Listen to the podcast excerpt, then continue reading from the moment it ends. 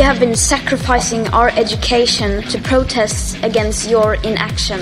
Ask the EU to stop caging animals. To reconcile the economy with our planet. Set a timeline for fossil fuel phase out. To master the challenges of the digital age. None of the European nations will be part of the G8. It is about where we want to go and who we want to be.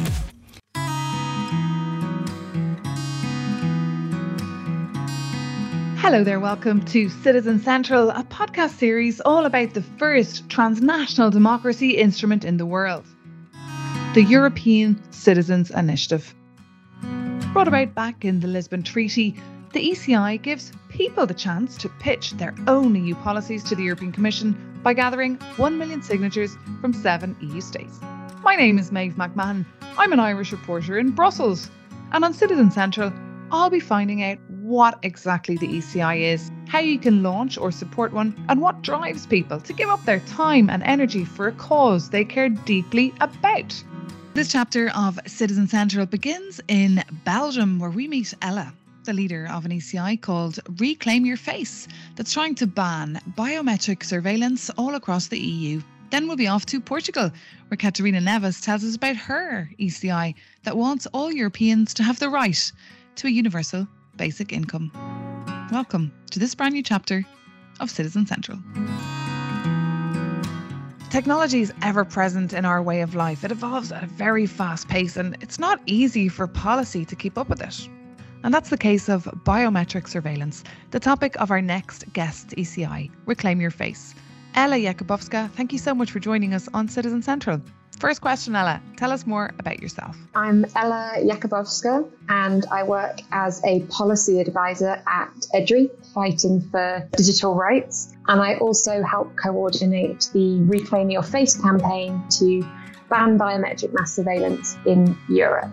Can you tell us more about this technology and about your ECI? In public squares, parks, at protests, in lots of different forums where people rely on being able to you know, attend, to participate. People are now actually being tracked, watched, and analysed. So RECI is calling to stop uses of facial recognition and other related technologies when they're used in ways that treat every person as a criminal suspect. We rely on the state to protect our rights with privacy, being able to raise our voices and express ourselves. And there are only small circumstances in which that can be intruded on, and that needs to always be proportionate and necessary under law because you only have to look back into history to see what happens when governments have too much control. With this rise of biometric mass surveillance, we're all being controlled, often in ways that we're not even aware of. People are being judged for whether they look like they might be a shoplifter or they look like they're aggressive. That can have huge consequences for all of us. So everyone is at risk when these technologies are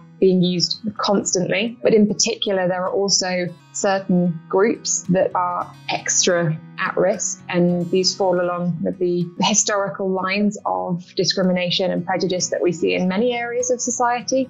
So we very much see people of color and migrants being especially targeted by these technologies, human rights defenders, we see sex workers, LGBT people, people with disabilities, our sexuality, our religious beliefs, our health status. We're meant to be able to be yourself without anyone putting limits on that. So really, this, it's quite an existential threat that these practices pose to our societies. And what type of legal measures are you proposing exactly to protect citizens and communities? We want any of these practices when they lead to or could lead to the what we call the undue restriction of people's fundamental rights for them to be all out prohibited. They don't even achieve what they are claimed to to be for. No amount of time is going to make them any better. All that's going to happen is they're going to get more accurate, which in fact makes them even more able to target and follow and surveil people. But Ella, these technologies are said to make Europe more secure. What's the counter argument to your ECI? Sometimes when you know, we're having debates with industry, they say, you hate technology, you you wouldn't let people unlock their phones with their face or their iris or their fingerprint. And actually, I come from a background working in technology. I love some uses of technology when they're used responsibly. It's not about not wanting technology or advancement. Actually, what we call for is not for things like biometric authentication on your phone to be banned, because that's very different to actually governments and, and private companies secretly recording you as you attend a demonstration. So we're, we're not stopping people from having that autonomy to unlock their phones. It's definitely not the same level of risk as being watched and captured all the time everywhere you go. So well, technology as a whole is such a hot topic. Have you received many institutional reactions to your ECI? We've had some, some pretty cool developments since then. The European Commission has proposed something called the Artificial Intelligence Act, which is going to be, when it's adopted, the rule book for how artificial intelligence is developed and used in the EU. Even a year ago, maybe wouldn't have thought possible to have the beginnings of a ban in that law, but it's a start. And we've had people from the European Commission explicitly say that a lot of those prohibitions wouldn't be there in the Act if it weren't for the pressure of civil society. So I think that's a really big thumbs up for our campaign for the pressure that we've been exerting. And we're seeing political shift as a result. Even though you get all these extra benefits from having an ECI that you can demand legal change, you can demand new laws, it's definitely a lot more defined and rigorous than starting your own petition through a petition website because you've had a quick idea and you think it's worthwhile. We so often talk about the EU as this homogenous block and and I think some people think this is the thing that imposes rules on us and it's abstract and it's far away and it has no connection to my daily life. And, and so I think ECIs are one way that people can see the connection between their daily lives and the EU. And Ella, what about the press reaction to your ECI? Has it grabbed any headlines or have any MEPs come to you or reacted to it? Yeah, we've had a, a really great response to it actually. Um, I think on the day that we launched, we had uh, maybe 30 big publications report on it. It's a topic of global relevance and interest. But then also within within the EU, we've been blown away with the support that we've had from the European Parliament. The Parliament, I think in general, really gets why this is an important issue for our democracy. Anella, who in the EU uses biometric surveillance and for what purpose? pretty much every EU member state, certain authorities have placed whole cities under biometric mass surveillance and other forms of data capture, often without people's knowledge that this is happening. Um, and it's then being used to make judgments about them including things like their life outcomes or their level of aggress- aggression. Um, and we've seen that targeting things like people sitting on a wall because they're considered to be loitering. So, you know, you, you hear, oh, this is necessary for our security. But actually, if it's stopping a homeless person from being able to sleep somewhere, it seems to be about criminalizing certain behaviors and persecuting certain groups of people. You would definitely think twice about attending a protest if you knew that you could be identified for being there. And we have genuinely hundreds of examples examples of it being done by both companies and local authorities or police forces. It's the antithesis of what we're supposed to have as EU. A lot of the arguments and justifications that we hear are, are, are nothing more than myths. They are not the things that are going to give us freedoms in, in a democratic society. Okay. Ella, thank you so much for being with us and explaining why your ECI is so important to all of us. Thank you for having me. Well, now let's get the expert take on this ECI. And for that, we're off to Spain to meet Gemma Galdon Clavell, a historian and social science expert who, through her Digital Rights Foundation, is a global pioneer at auditing algorithms and other technologies that are changing our world. Gemma, welcome to Citizen Central. Thank you for having me. First question Tell us a little bit more about yourself. Okay, so I'm Gemma Galdon Clavell. I'm the director of the Eticas Foundation, which is a foundation uh, that has as a mission to protect people in technology processes. I'm a historian and social and political scientist by training. I started working on technology a long time ago, initially in security technology. So I was a police trainer for quite some time. And one of the things that I realized when I started working on technology is that we're doing a lot of things wrong. and that I felt that I could contribute something to making to making technology better through my knowledge, not only of technology, but also of social issues around technology. So, Gemma, first up, what is your opinion on biometrics and for using them for security purposes? So, for some reason, in the last few years, with the advancement of, technology and our ability to use body traits as identifiers, we've jumped to the conclusion that biometrics are a secure way to identify ourselves. You can fake an ID number, but you cannot fake your fingerprints or your iris.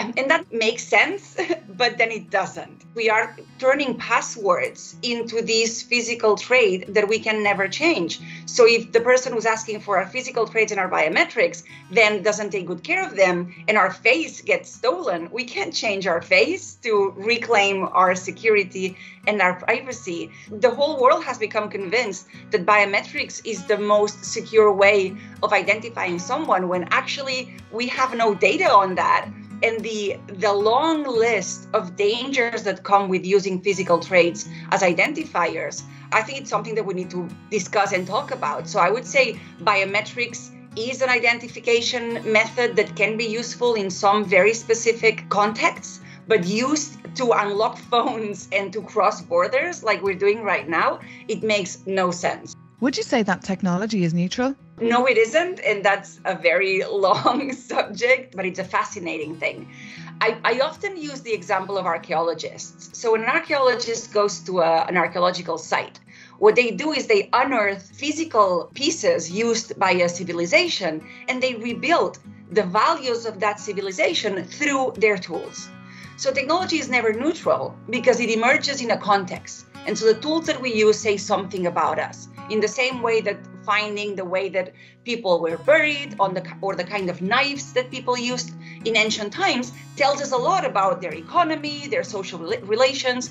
A lot of people say so a knife is neutral because it can kill someone but it can also free you from something Yes, but knives only emerge when we need to cut meat. So they say something about our diet, about how we relate to nature. Technology is never neutral because it reflects all of those things. And I think that even archaeologists came back to our era and unearthed our technological tools, they would find a very unequal society where the technologies that we use are always increasing the power of the powerful. So, in that sense, they can never be neutral because they always emerge in a context. The fact that they're not neutral doesn't mean they're good or bad, it just means that they're Im- embedded with values. And we need to look at those values, we need to understand those values, and to ensure that our technologies are not making undesirable things worse. And that's one of my greatest fears at the moment that because we don't understand technology, because we don't have an educated debate around technology, we are just promoting technologies that go against some of the things that we care for, like inequality or climate change.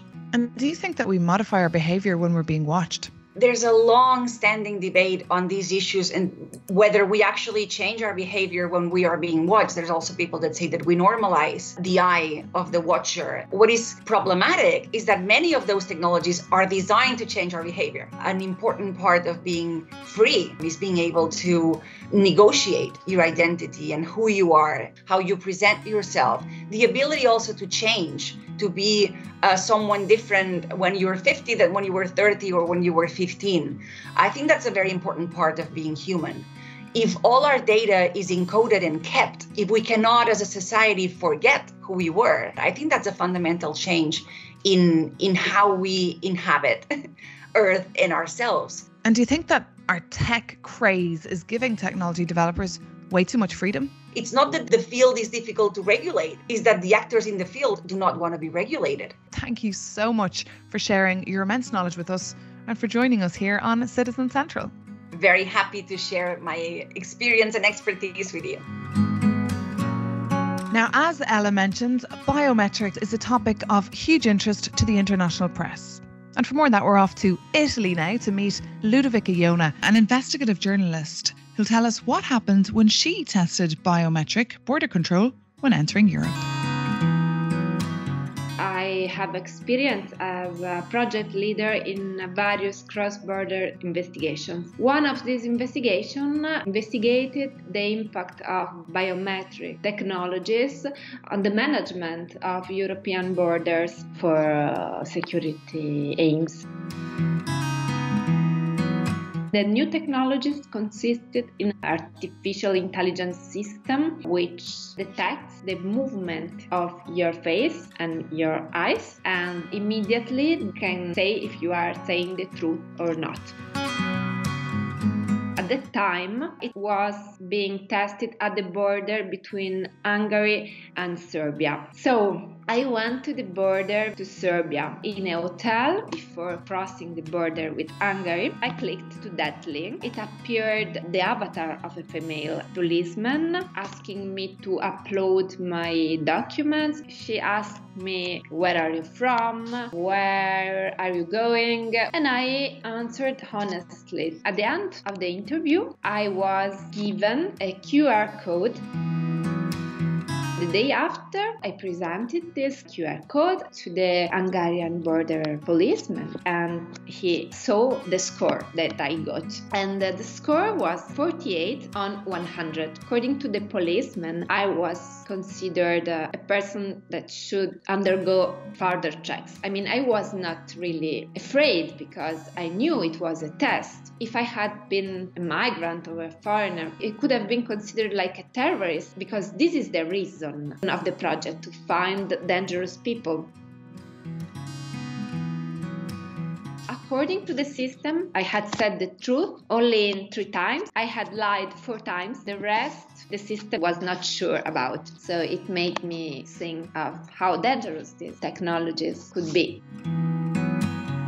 As a journalist, I think this is a very interesting story. As a citizen, I'm very worried because uh, it shows more and more funding is going to security technologies, but less funding is going to social activities that could help security, maybe more than uh, surveillance, surveillance, and surveillance. Now, technology has a deep impact on our society, and there's a huge fear that robots will hit many professions hard and limit work opportunities for workers all around the world. Probably a key reason for the next ECI we'll discover universal basic income. Catarina Neves, welcome to Citizen Central. Thank you for having me today. So, my name is Catarina Neves, and I'm a PhD student in Portugal. And I've been working on basic income for the past two and a half years and have been working in the ECI for the past year and a half. I started my PhD two years ago. My advisor, Roberto Merrill, is the national coordinator for the ECI in Portugal. And so I started collaborating in the Portuguese agenda for basic income. Our main goal that we want European Commission to make a proposal for unconditional basic income throughout the EU. And has it caused a big impact so far? For most of the time, a pandemic was raging in Europe. In person events were very difficult to do in most countries. We have now 25 countries engaged in ECI with national coordinators, and we've been able to get to get a lot of, of signatures. Well, it sounds like quite a challenge. Have you learned a lot so far, do you think? I've been learning a lot also because I'm kind of a junior member. So there are a lot of people who have been engaged in the UBI movement for quite a long time. So I'm learning a lot from them every day. Portugal is in the tail of Europe. Sometimes uh, news reach very slow, but I was not aware how people connect so strongly because of the ECI and because of UBI.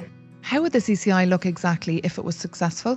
Different countries have very particular welfare state mechanisms. We would like the European Commission to say this is a good idea as a way to have a more comprehensive welfare state. So we have countries where an 800 euro UBI would be low, but we have other countries where a UBI of 300 euros could be transformational. So for now, what we would like to have is really a strong debate in several countries of what a UBI is and what it could do to solve some of the challenges that they are facing. Well, Catarina, I imagine most politicians will be wondering how on earth should this be paid? I'm always kind of sad when the first question that they ask is, How should we pay for it? From my experience talking with people, that's not the first question that they ask. Is this fair? Should we have this implemented? Should we receive money if we are not working? Those questions would be so much more interesting. You might have wealth tax, inheritance tax implemented to finance, or where you have a progressive tax system and you have a UBI that's funded through there. We think people could and should work if they would like to, but labor activation should not be the end goal of a UBI. And would this not turn people off actually like setting their alarm clock and going to work? For example, if we had a UBI of 1,000 euros in Portugal, our minimum wage now it's around 700 euros. If you give everyone 1,000 euros, I'll bet some people will stop working. What is important is to say, would we like to have that as a society? To have people working less or not? And how do you think it would impact economic growth? If people had more, would they spend more? You give people money for them to spend. So it's a stimulus policy, and for sure it will get the economy moving. But it's also a supply side policy, and that's the thing we don't discuss as much. Because the UBI will probably also change your outlooks on work, on education, but this is all highly theoretical. Now, Catarina, the agricultural sector is pretty subsidised in the European Union, but many people working in it have pretty low incomes. How do you think the UBI would work in their favour? So there's the idea that UBI could potentially help people deciding to work in agriculture, for one thing, and also to invest in more restorative practices of agriculture instead of intense agriculture. I think that in particular countries, it could help more than subsidies have, and in getting more people to rural areas instead of all being cramped up in an urban contexts. And Catarina, do you not think this UBI clashes with the principle of capitalism?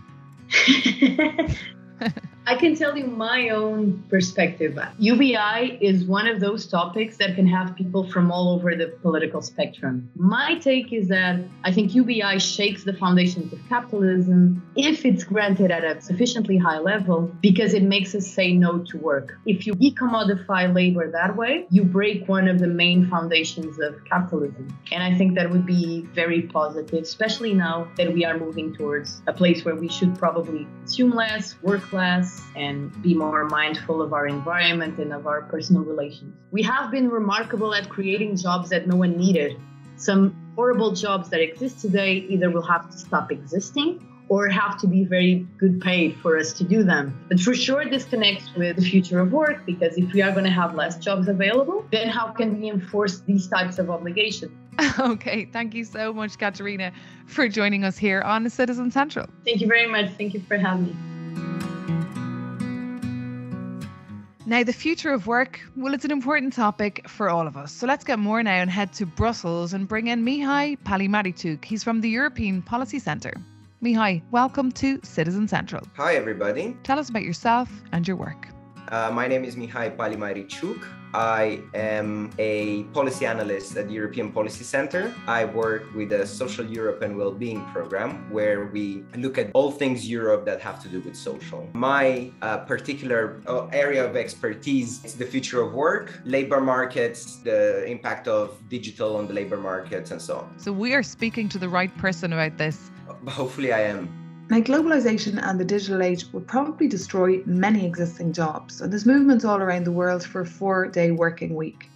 Why do you think we don't have a UBI scheme in the EU? Some countries do have uh, programs that are kind of a globalization transition mechanism where if you lose your job due to automation, you do receive uh, benefits and you can use them to train and so on. I think that most people have the problem with the universality, right? So, in short, why, why don't we have a universal basic income? It's because it's very expensive. So, I think that any welfare problem is a distribution problem uh, that we're trying to solve. We have limited resources resources and to create uh, a higher impact. And to do that, at some point, have to pick and choose our battles. So I think that it's important to fight the displacement effect of technologies. And to that, I do believe that we need to fund a lot of training schemes and we need to really pick up the industries that are suffering the most because of these transformations. But the problem with UBI is that it doesn't only target that, it also spreads resources thin to people that might not really need it.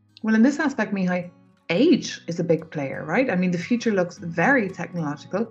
So is that future also going to welcome mature members of the workforce, or will they be excluded? A lot of the problem has to do with what kind of policy mix do you have to take for people who are already working, who have big well of, of, of experience, but it might become redundant or not as uh, important anymore. And so, how do you transition uh, them to other jobs? And I'm afraid there is no uh, easy solution. The blatant truth is that some people will not be able to transition in a highly intensive knowledge economy. But even then, we should support them. And I think that we need to help people retrain and reskill, but there are some people who are close to retirement that they can't retrain. The government should just step in, uh, subsidize those jobs, or uh, perhaps create a public guarantee because what's important is to maintain the social fabric at the end, right? And to maintain good lives. You know, young people are more flexible and they have the advantage of having so much time ahead of themselves and they can stop,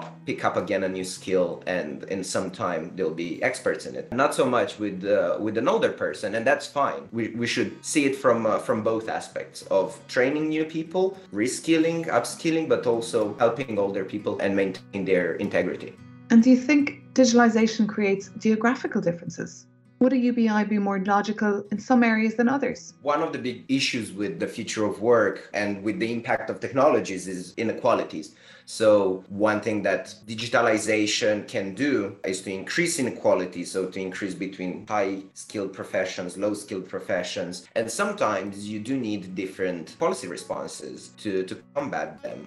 So I do believe that people who are in low skilled jobs, for example, need more help training because they're not in- encouraged and they don't have the same incentives. For example, in some of the developing world, I actually think UBI is a great idea. Sometimes it's it's, it's all about distribution, no welfare and helping people, distribution of resources. But we have infrastructure to distribute those resources and we have let's say more efficiency even though as europeans we really like to to point out every time that the government doesn't do a good job and so on. In, in some other countries and in some other contexts where that institution is fragile actually ubi is quite efficient and fast. It can enable them to to have a good life and to use uh, more time to upskill. Ubi is sometimes popular but at the same time i'm a bit wary of chasing too much trends in, in, in politics. I think, you know, it's important to increase trust in public sector and in government, but that should be done by choosing good policies that have greatest impact rather than chasing trends. I would rather focus on how to, do you make new jobs that are enticing for people because people do want to work. I think this is what has showed from from all of these experiments is that at the end of the day people do want to take up one job or another.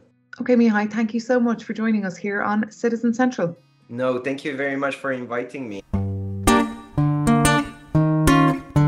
That brings this edition of Citizen Central to an end. Thank you so much to all our guests and, of course, to you for listening. And if you fancy finding out a little bit more about any of these ECIs, do check out our show notes. And you can also take a look at the ECI website or follow the ECI's individual social media channels. And of course, if you want to propose a brand new ECI, you can head over to the ECI forum to learn more about how to get started. I'm Maeve McMahon, and you've been listening to Citizen Central.